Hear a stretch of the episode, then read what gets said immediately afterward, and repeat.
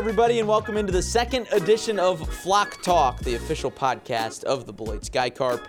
He's Josh Flickinger. I'm Larry Larson. Thanks for joining us in your hard-earned off-season time. We're officially in the baseball off-season now, and Flick, I'm sure it's a tough time for you, being that you know you can't watch baseball, so now you've probably resorted to having to watch the Green Bay Packers. Well, thanks for the intro, Larry. Uh, we're starting on an up note here. No, it's been, um, you know, it's been 30 years of, of, of domination um, through our friends in the South. The Is it over? Bears. Is it over? Yes, it's over. it's over.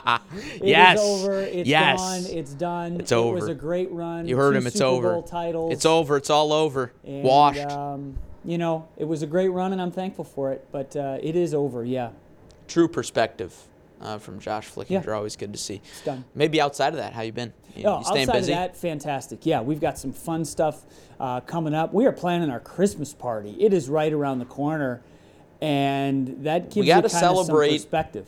Thanksgiving first, though. Are you a Christmas decorations after Halloween guy? Yeah, I am. Um, I am a bit of a, you know, I'm a bit of a Grinch when it comes to the Christmas decorations. I don't care if we there there there might not be one piece of tinsel that adorns my home, and I would be completely fine with it. It's bad. I know. I don't care about a tree. Wow. I don't care about any. I don't know. Yeah, it's it's terrible. No, no Flick family excursions out to the tree farm. No. Um, Hey, look, a we- We, have done that when the kids were little, but now they choose to spend time not with us. So it's, you know, well, we're getting kind of dark here. But, uh, you know, as- as those viewers and listeners out there that have older kids, I mean, it, it just, the, the dynamic changes a little bit. But I could, I could use a little more Christmas cheer uh, for sure. But uh, maybe this will be the year it all turns around. We'll see. Um, you know, transitioning to maybe some holidays that have passed, not Halloween, but the World Series. It's over. We're going to dive into the World Series with our resident bearded Philadelphian, Jared Takacs, uh, from the front office here in Beloit, going into the Philly side of things. But the Astros come out on top. Dusty Baker gets his first World Series ring. a lot of good feels considering everything that the Astros have gone through over the last handful of years. Yeah, I agree. I think I think the Dusty thing made it so much more palatable for people because they were at the time that that scandal they were kind of saved by COVID because they would have been so roundly booed in every single stadium they entered in the COVID year, which was 2020.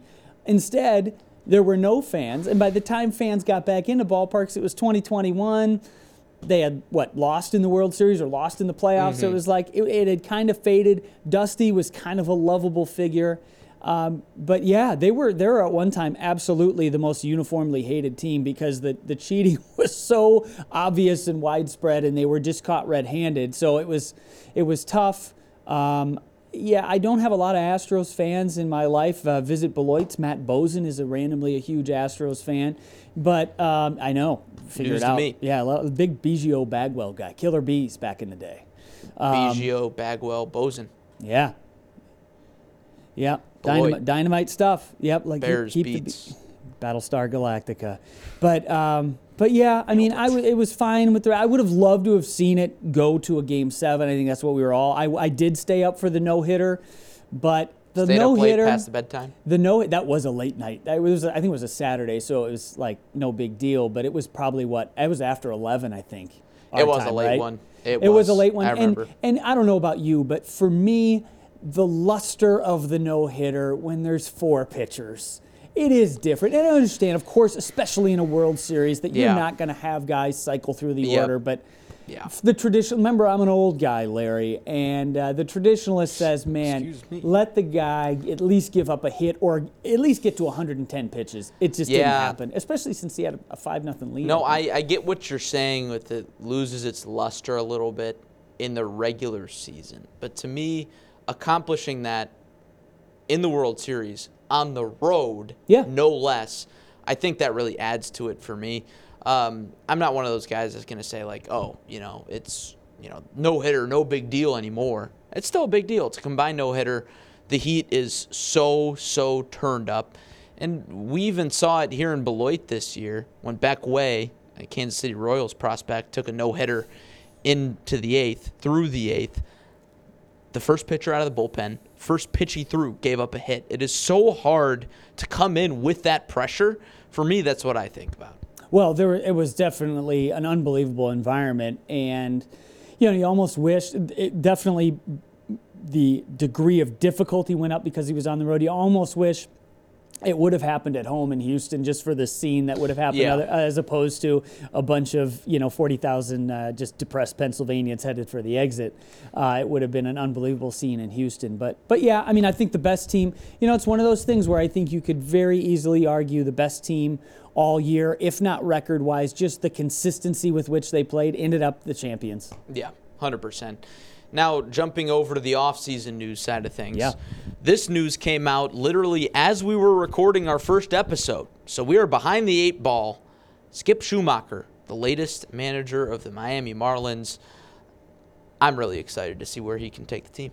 Well, he reminds me of a lot of a scrappy, gritty, gutty utility infielder by the name of Craig Counsell, who has been, uh, you know, a ringing success for the Brewers. Yeah. It's that same type of mentality, same type of long, extended career where maybe um, wasn't so highly regarded when he entered the big leagues, but all of a sudden spends whatever it was, seven, eight, ten years, however long that Skip Schumaker was annoying the heck out of me as a Cardinal, and I'm sure he did Yep, as, a, as a. Cubs fan. Oh, yeah. did for you too. And Just so one of those guys. Those guys know the game, and uh, you know I'm sure that uh, you know Marlins brass felt their ability to communicate with players. They're certainly you know right in that age range. You know, recently, fairly recently retired to be able to you know relate with today's player, and uh, I think it's a really good hire by the Marlins. And it seemed like right afterwards, uh, you know, Marlins players uh, across the Twitter sphere were excited about it too. Yeah, and that's definitely a good sign. And I think, you know, two things were really telling to me. It was really clear that Kim got her guy. Mm-hmm. I mean, she was, I think she really wanted Skip Schumaker, and they made that hire. And that's always a good thing when you can get the person that's at the top of your list.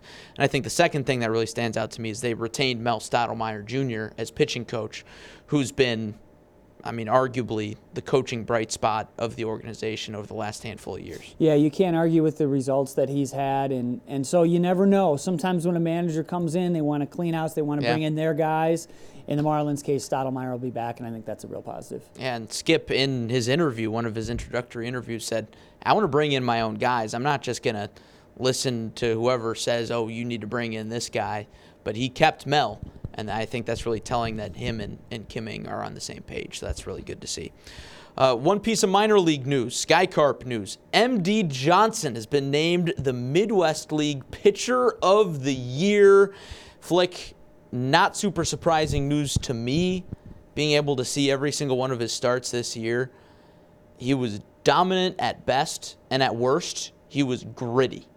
Well, you know, as MD might say himself, you know, I had a really great year. I had a great year, and I, I, I pitched well. You know, I was really excited about it. You know, I you know I uh, I came out there every fifth day, every sixth day, every seventh day, whatever we do here, and I really competed, Larry. Been working on that one for a little bit? Yeah, well, we talked a lot to Doc throughout the year. We did. Doc's We a did. chatty guy. Doc, I mean, let's just lock it in right now. Future guest on Flock Talk. We need him on the on these airwaves for sure. Yes. And and we'll lock that in for sure. But uh, I mean, you talk about a deserving guy. Just you know, as I kind of mentioned in my in my impression of him, just you know, took the ball and was remarkably consistent and uh, just a great season for Doc. Well deserved. 3.46 ERA in 20 starts, 112 innings, and a WHIP just over one, 1.04. And those numbers increased at the end of the season. That ERA and that WHIP for a good time there, he was under one in WHIP, so he was right up there on the league leaderboard in ERA and WHIP all season long. A no-brainer for pitch, pitcher of the year, if you ask me. Yeah, and I'm excited to see what Doc does in the future. Hopefully, starting out, you know, next year down in Pensacola and working his way up from there. Definitely. Speaking of pitchers, we've got another former Sky Carp arm on the podcast here today. Our first ever guest. We conned somebody into it. It's Sean Reynolds, former Sky Carp closer, former Pensacola Blue Wahoos closer, talking championship and his season this year. So without further ado, here's Sean. We now welcome on our first ever guest onto the Flock Talk podcast. It's former Beloit Sky Carp and Pensacola Blue Wahoos closer Sean Reynolds. Sean, appreciate you hopping on. And uh, first of all, how does it feel to be our first Flock Talk guest? Oh man. Uh, well, first of all, appreciate you guys having me, man, and uh, I'm excited, dude. This is a cool thing you guys are doing. It's going to be a good way to connect with the fans. I think throughout the year, and then obviously going into next year. So, thanks for having me on. Yeah, well, as Sean, as I pointed out in the text to you, not only are you the first guest, but you are legitimately the first guest we asked. We did not go through a litany of like, oh god, okay, number 34 on the list is Reynolds. Hell, he might be desperate enough to do it. That was not that was not the case. You were A1, A1 on the guest list. And, you know, we, we didn't even talk about how to start this, but I got to start at the end. You were the guy on the mound when the Blue Wahoos clinched the title. What was that like, Sean? Oh man, um, I mean, easily the coolest experience I've had as a pro so far in you know six six years, seven seasons. Uh, not a whole lot of winning involved in in my career up to this point before this year. So um, that was the first time I got to be part of a celebration like that, and it was awesome, man. It was everything you could imagine, and you know, the guys who were who I was with the beginning of the year with you guys in Beloit, you know, we kind of talked about that and obviously weren't sure we were going to end up by the end of the year because obviously the goal is never to stay in one spot for too long until you get to the big leagues. So we talked about it kind of, you know, when the year started of like, hey man, like we might as well go try and do something cool this year and and make a run at this thing. So, you know, shout out to the guys who started in Pensacola and won the first half for us and then, you know, by the time we all got up there, we were like, hey, we're going. So if we're going to go, we might as well win it and you make a great point there in that a lot of those guys who started the season in Beloit finished in Pensacola on that championship game, in that championship team. But uh, a handful of those guys were also with the Clinton Lumber Kings way back in 2019 when you guys made it all the way to the Midwest League championship game. And you were right there. You were in the championship series and lost to South Bend. So I got to imagine that winning a title this year probably had a little bit of redemption to it for you guys, right? Oh, yeah. Uh, well, I've, unfortunately for me, I actually wasn't there in 2019. I had a 2019 was a pretty forgettable year for my my personal case, but yeah, for those guys that, that we started the year together, and then um, you know they got to uh, they got to watch South Bend celebrate. I think they lost at home the final game, so it was pretty cool, man. It wasn't, you know, it was kind of some of the same dudes that we remembered from from that team in 2019, but um, for the for the guys that were in Clinton for for that run and that we're able to be in Pensacola, it was it was pretty special, man, to to know you know where we came from and and you know where we started this whole thing with a lot of the dudes that I've been playing with since I was you know 18, 19 years old to to finish the year with a championship and and to be able to celebrate with those guys just made it 10 times better. So obviously, you know, previous in your previous baseball life, if you were thinking about how you're going to walk off a, uh, a championship, you're probably hitting a home run, a double off the wall. Instead, you're on the mound.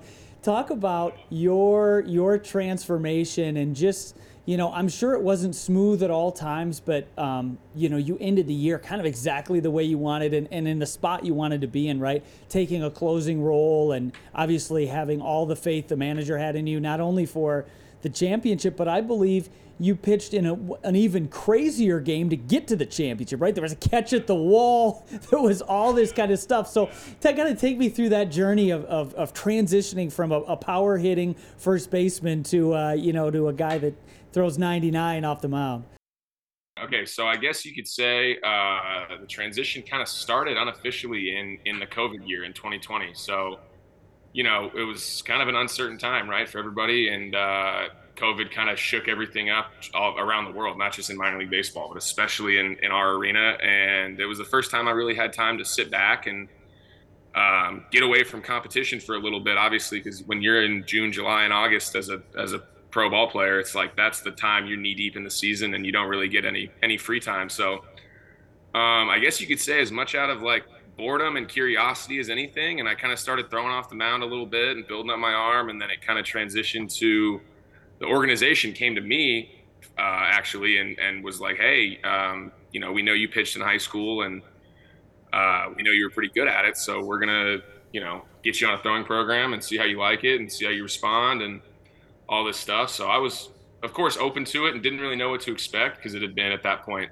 you know, I think close to five years since I had been on a mound in a game and thrown a pitch. So, um, that's how it originated. And then through 2021 spring training and, and throughout the season, that was kind of, you know, that was a big year of, of growth and development. And once I stopped hitting officially and, and made the full transition to pitching, um, it took me a while, honestly. It took a while to feel like, not only to feel like I knew where the ball was going, but to also feel like I was able to really understand what I was trying to do with my body and with, you know, everything that comes with being a professional pitcher, right? So it was a, it was a big learning process. 2021 was uh, it was a long year. It got it, you know it got frustrating at times, but um, definitely took a lot from it. And then you know fast forward to 2022.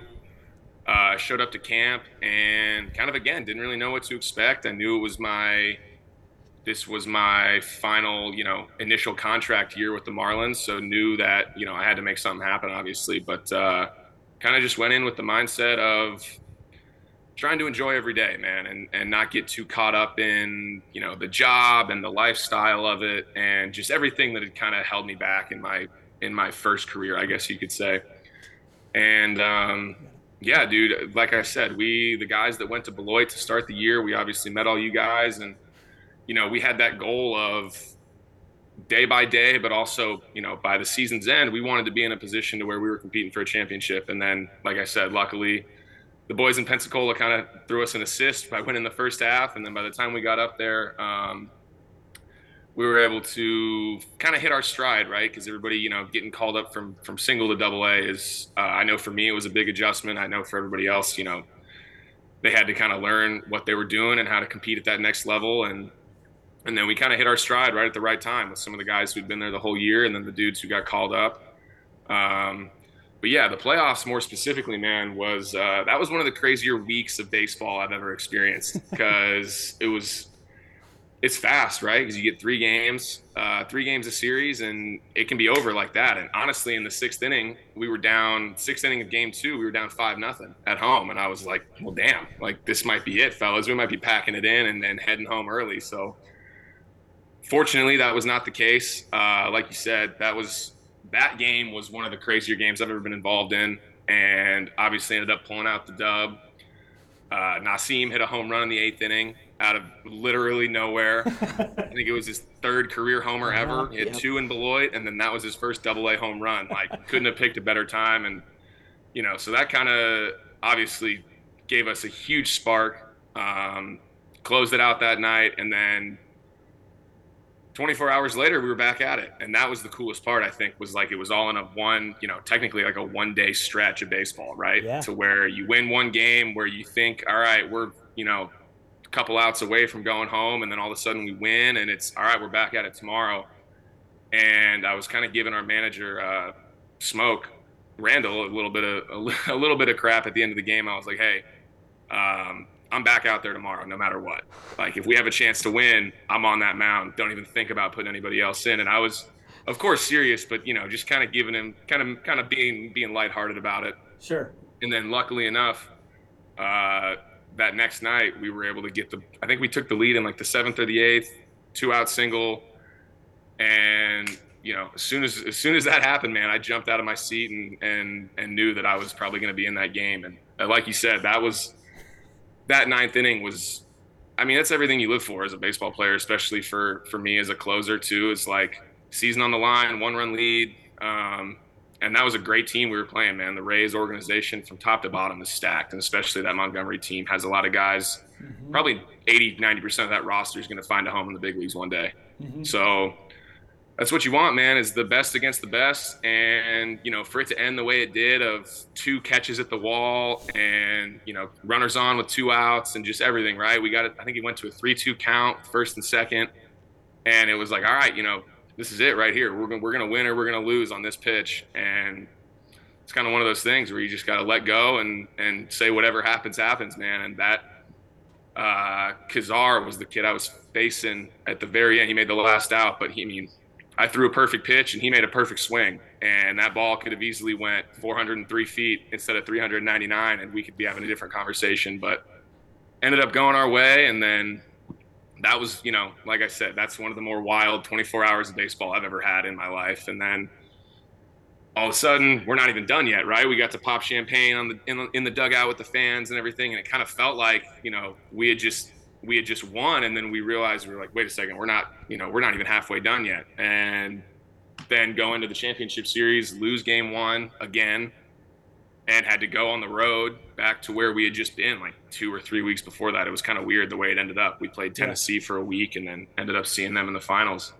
Um, but yeah, pulled the pulled the next one out, scored like eight with two outs, and then the last game it kind of just all poured out. Right, we were you know the excitement and the and the build up kind of kind of led us up to having Eury on the mound and Kobe hit a big big home run, the grand slam, and everything just kind of fell our way in that game. So super fortunate, super lucky to be in that situation. And obviously, you know, being on the mound for the last out was like, that's everything you can imagine and more, right? As a kid growing up. And even though it was double A, like it was still very, very cool to be a part of. And definitely not the last one I hope to be a part of for sure. You know, you mentioned so much of the mental side of it. You know, you build it up in your head. You you got these huge moments, and also you know transitioning from being a hitter to a pitcher on the physical side. You know, I'm wondering for you, all your life you had been a hitter, also a pitcher in high school, but just how hard is it on the mental side of things as a competitor to go from being a hitter to being a pitcher? Um, for me, honestly, I, I, I enjoyed it. I really did. I think um, I kind of realized that's more of a natural fit for me on the mound, and uh, you know, I think the numbers would obviously say the same thing. but um, I really enjoyed it. I think the most difficult part was for me balancing the, you know, you kind of while I was still hitting, I was you hold out hope, right, of of an op- optimism of all right, it's going to work out and it's going to click, and you know, I haven't failed yet, right. We're not done yet. And then as soon as it was officially done and, you know, kind of closed the book on it, balancing that realization of like, okay, yeah, that's a concrete, like, if you want to call it, that's a concrete failure, right? And didn't live up to what I thought I was and what I wanted to be as a hitter. And then, but at the same time, I had to like kind of, you know, go back and forth between I have this crazy, awesome new opportunity on the mound, but also just have to come to come to come to peace with the fact that I didn't work out at the plate. So um, for me, the transition was a lot of fun. Obviously, like I said, there were some frustrating moments in there, and uh, but other than that, man, I, I really enjoyed it. And as far as the mental side goes, um, definitely a blessing to struggle for so long as a hitter and know know what that feels like and understand what those guys go through on a daily basis and what the routine and everything that is that goes into you know getting ready to play a game every single day has I think given me a huge step up on you know the rest of the guys in, in baseball. When you talk about just understanding a hitter and the way they think and the way they go about their business and and when you take it out into the game i'm you know i feel like i have a, I have a slightly bigger advantage just because i can look at a guy and and kind of know or tell what he's thinking right or have an idea at least when he's you know when he's out there based on body language or facial expression or just whatever because you know anything those guys are going through i've been through it probably worse you know, it's not like uh, when I'm out there, I kind of just use it to my advantage. You know, you're sporting the SkyCarp lid there. Looks great on you, by the way, of course. Um, what are some of your favorite memories from your time here in Beloit? Oh, man. Um, there's a lot, honestly. But I think number one, I think was the group of people we had in the clubhouse every day between you guys, the staff, and, you know, the stadium staff, everybody that, that contributed, right, every day to making our experience as players as as smooth and as easy and as fun as possible. But obviously, you know, the clubhouse is who you spend the majority of your time around, and you guys got to be in that clubhouse all the time, and and you know what a special group that was to start the year with, and then as we kind of went, you know, minor league baseball, it fluctuates all the time, right? But we kind of kept a solid core group that ended up all going to Pensacola at the end of the year. And yeah, I'd say you know favorite memories. Obviously, there were a couple big walk off wins that we mm-hmm. had. Uh, Cody Mo's home run is definitely one that sticks out. Um, for me personally, the 14 pitch at bat that I had against the Wisconsin to, to close the game was really fun. Um, but I think just the everyday man, every day showing up with those guys and you know, to get off to the start that we did, I think we were like what seven and twenty three or something like that in the mm-hmm. first thirty games. It was it was horrible, man. Horrible. Not the way we not the way we wanted to start. Not the definitely not the way I pictured it going. Um, but then to finish the first half the way we did, I think we finished like what either 500 or one game above 500, mm-hmm. something like that. So I think that's just a testament to the group that we had and and the mentality that we all kind of shared, right? Of like every day is its own day we might have gotten our, our teeth kicked in yesterday or we might have kicked somebody's teeth in but it doesn't matter because we're going trying to win a game tonight. And that's that was the most fun environment i've ever been in in minor league baseball from beloit with the guys that we started with to then when it ended in pensacola kind of the same group of just shared that mentality every day man of, of showing up to win a ball game and that was it. Yeah that's uh, that's really what it comes down to when you're having fun you know usually the success comes after that. My last question for you here sean you know, we've got this beautiful new ballpark here in Beloit, but jumping all the way back to 2019 with Clinton, you got a chance to play at Pullman Field. maybe uh, finishing on an interesting note here. I know you talked with Flick earlier in the year about maybe you hit a few bombs at Pullman Field. How about your favorite Pullman Field memory as an opposing player? Oh boy. Um, be as brutal and honest as so, you can be. I have some not so favorite memories of a couple of my teammates wearing ground balls off the face off of a bad hop in the infield. And uh, I think we lost a game one time because there was a base hit to the outfield and it literally hopped over our center fielder's head and we lost the game. So it was like just crazy things that you don't see anywhere else, right? But um, personally, my favorite memory, uh, man, we only played a few games there. I think I did hit a few home runs. That was mm-hmm. pretty cool. Um, but yeah, other than that, I mean, not a not a whole lot of bright spots to be shared about Pullman, but definitely on that same note, the new stadium, it just makes that new stadium look that much better, right? Of coming to work every day and knowing that that's your, for us, knowing that, like, hey, you know, especially in the beginning of the season, it was cold, super less than ideal conditions to be, especially losing in every day. And, mm-hmm. but to come to work every day and, you know, at the end of a long road trip, you come back home and know that, hey, we got a beautiful brand new stadium waiting for us and just the place, you know, the, the workplace environment, like I mentioned, of like, we get to come to this top-notch facility every day and, and get to work, and that just made it. That just added to the incentive, I think, to want to get better, right? Because it's you never want to show up and not be proud of where you're where you're working or where you're representing, and and that new stadium and everything they've done to to make the experience in Beloit better is, I think, made all the difference for that team.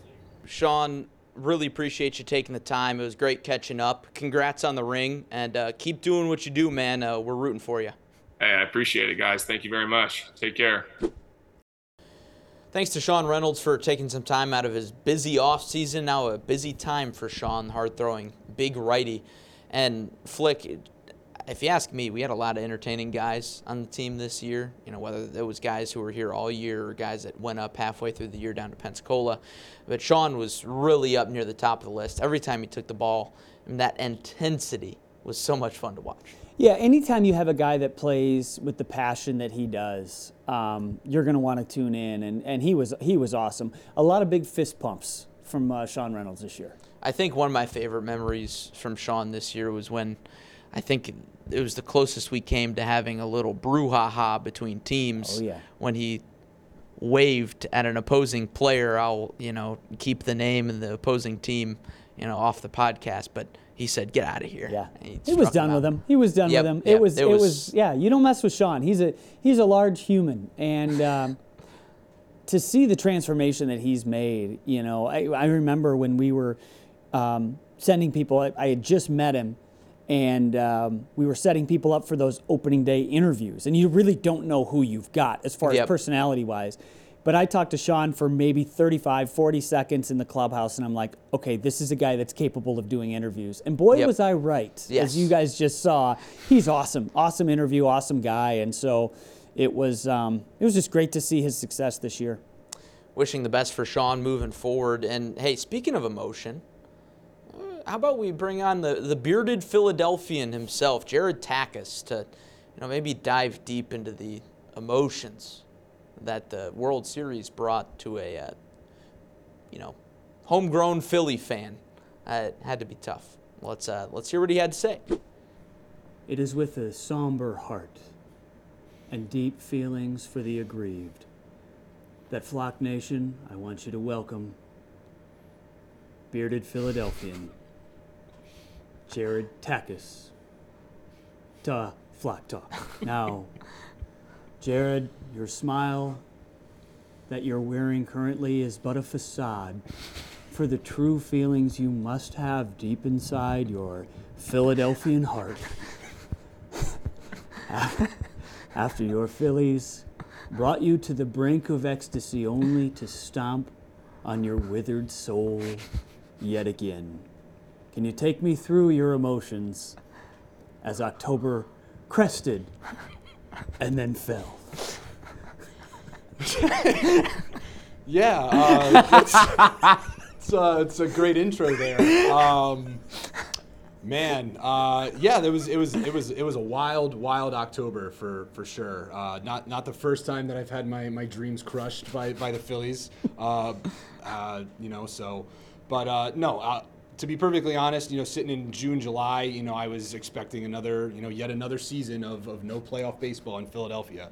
Um, so you know, to kind of have that that run down at the end to, to really to really clinch that that last playoff spot, um, you know, with another abysmal September that we just seems to be kind of the Philly thing now. Like September hits and we're, we're done playing baseball. Yep. We're, we're Yep. you know we've Checked had enough. out. So, um, but for them to, to, to claw back and, and really. Uh, just really fight. You know the, the you know the fighting Phils. That's that's that's what they're known for. Uh, so you know I was just happy to be able to make the playoffs. Uh, I was happy to, to be able to, to sit there and watch baseball in October.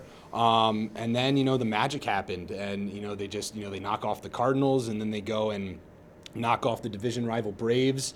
Uh, get some help from San Diego there with knocking off the Mets and, and the Dodgers, um, and, it, and it really just kind of was a you know, really just a perfect storm of, of hey, you know, we might make a run at this. So um, disappointing that we weren't able to, to, to bring it all the way home, but uh, we were able to do something no other team was able to do uh, in the playoffs this year, which was you know take two games from the Astros. They, Right. swept everybody up to that point. So.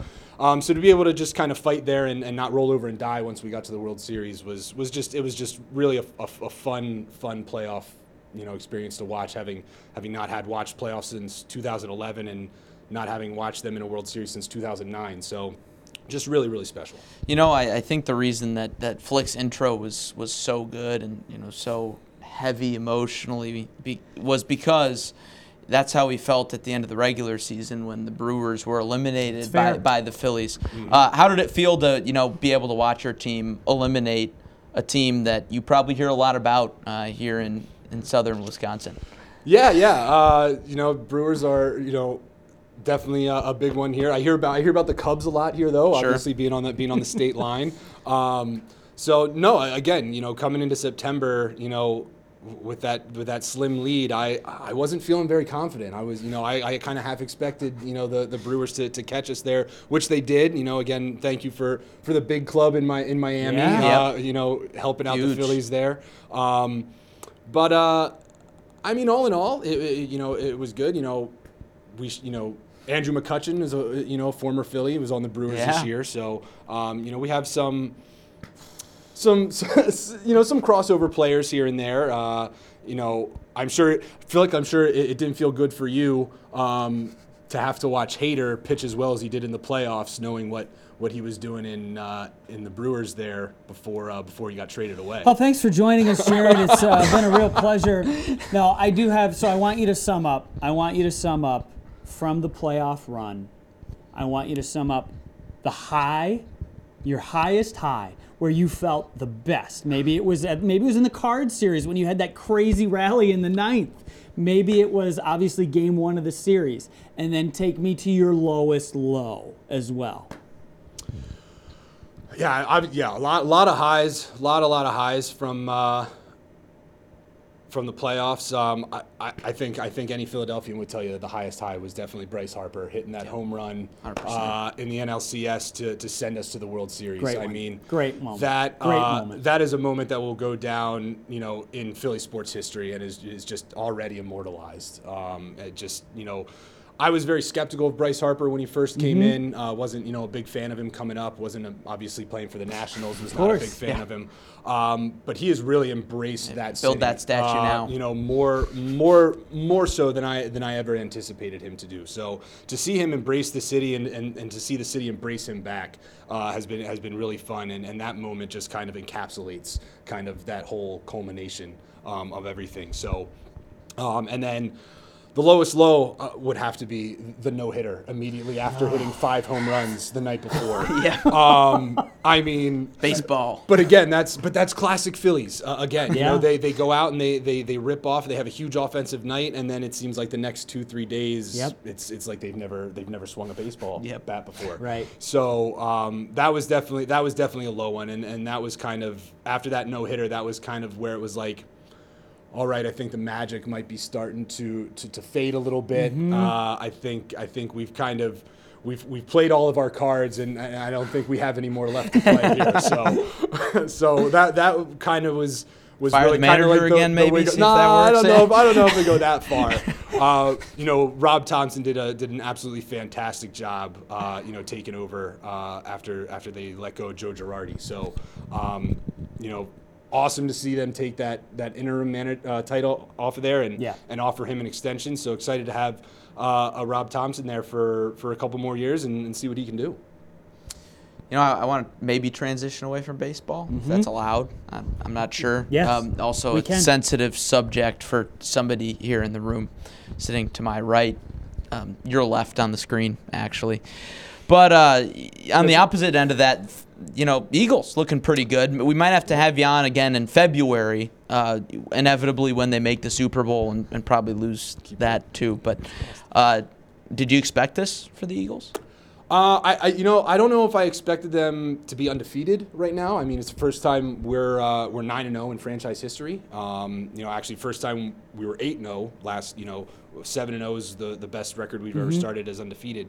Um, I expected them to be pretty good. I was I was pretty high on the defense coming in uh, with the with the Bradberry uh, acquisition. Uh, you know, the top two corners there uh, between Slay and, and Bradberry. Um, the uh, the Gardner Johnson uh, signing from uh, bringing him over from New Orleans, uh, I thought was a was a great move. So um, I really was very high on the defense. Um, my biggest question mark was Jalen Hurts. Was was how much of a Yeah. of a step forward could he take? Um, I mean, he looked good in, in you know the short number of games that he played in uh, when he started taking over for Carson Wentz. Um, but with this being kind of year two uh, of him being the full-time starter, I was kind of looking for him to to take those those next strides, those next steps, and uh, it looks like he really has. I mean, the the deep ball's gotten a lot better. Uh, his decision making has gotten a lot better. Um, I was actually reading a stat today. I think I saw on there. Um, he's one of uh, four quarterbacks uh, in history to lead his team to an undefeated season so far, uh, with throwing 12 or more touchdowns and having, I believe it was five or less uh, turnovers.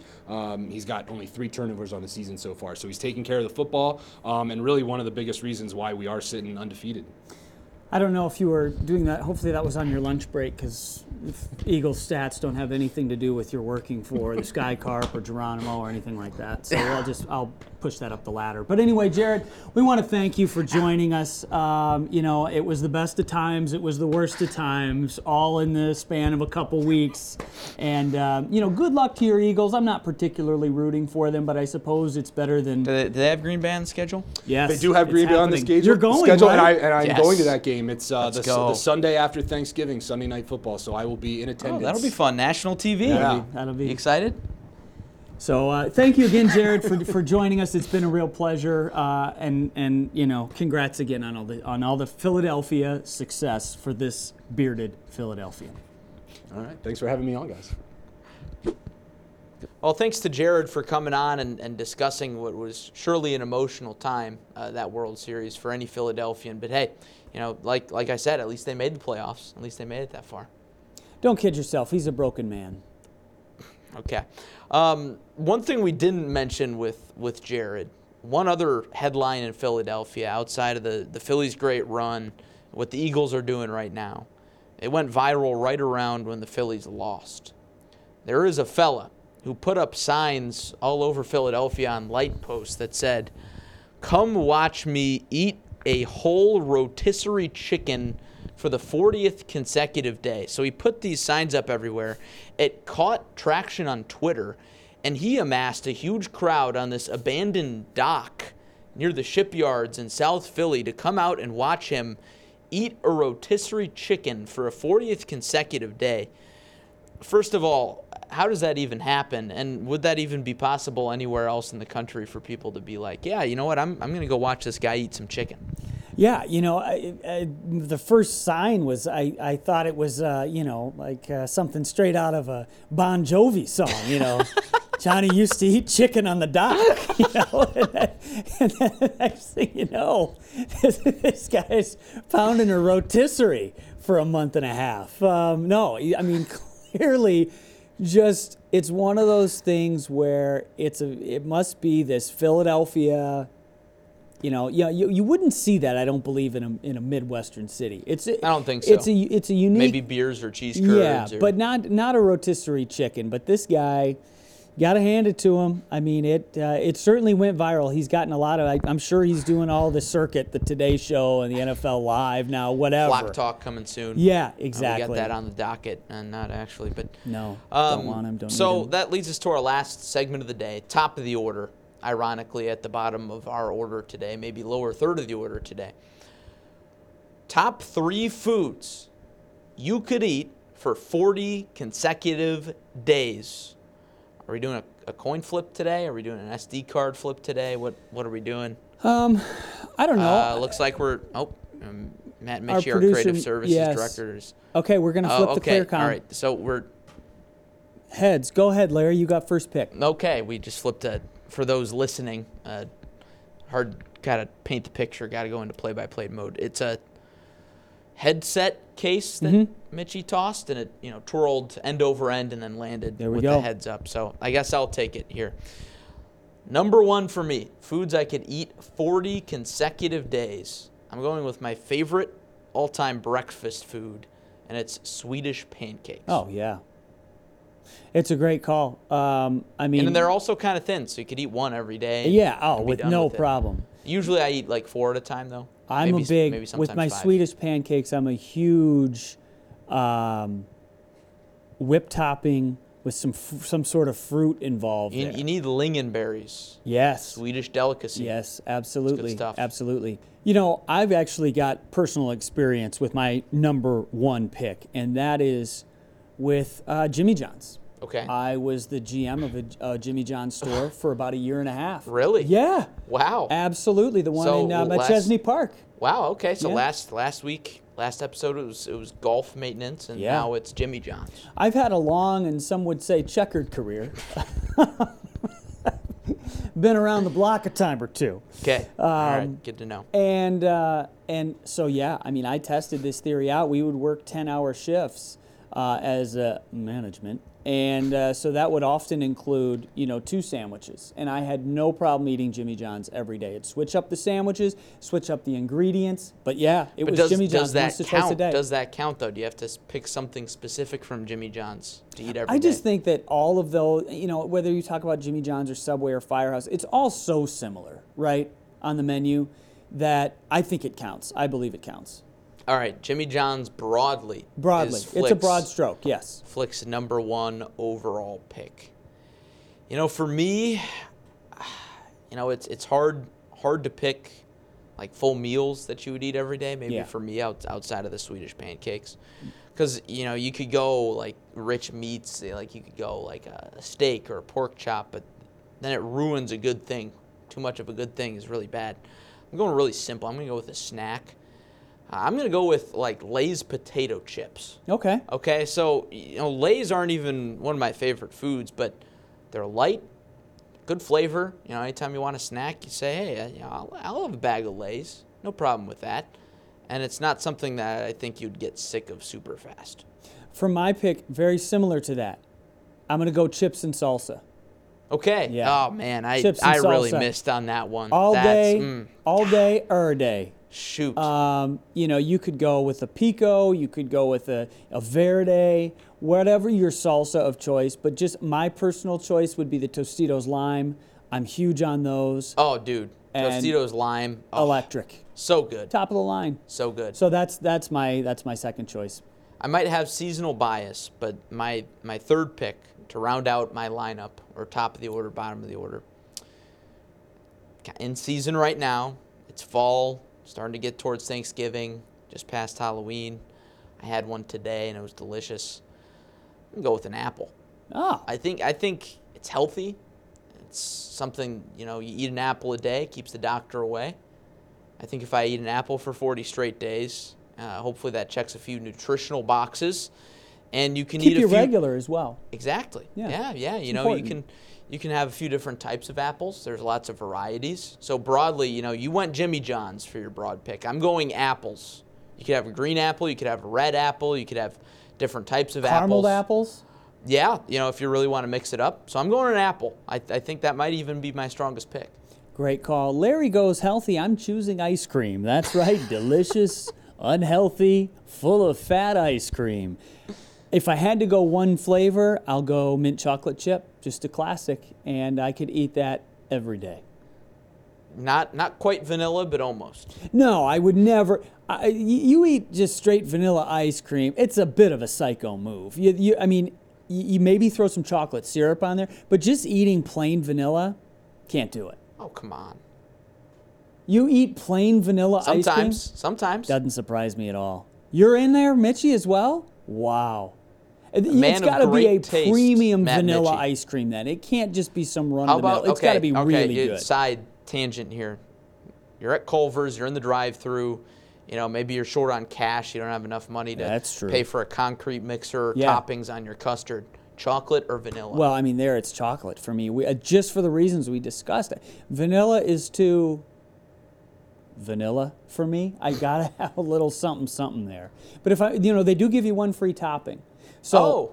yeah, it's one for one topping is free. So I would go vanilla. In that case, I go vanilla with hot fudge. I love the hot fudge. I'd It's go, great. I'd go vanilla with hot fudge too. Wow, that's why we're best friends, folks. How about that? Let's. Uh, what do you What do you say we go get some Culver's custard right Can now? Can we hold hands? Sure. All right. Sure. You're driving. Sounds good. All right, folks. That about does it for episode number two of Flock Talk. Thanks to our guests, Sean Reynolds, Jared Takacs, our resident Philadelphian.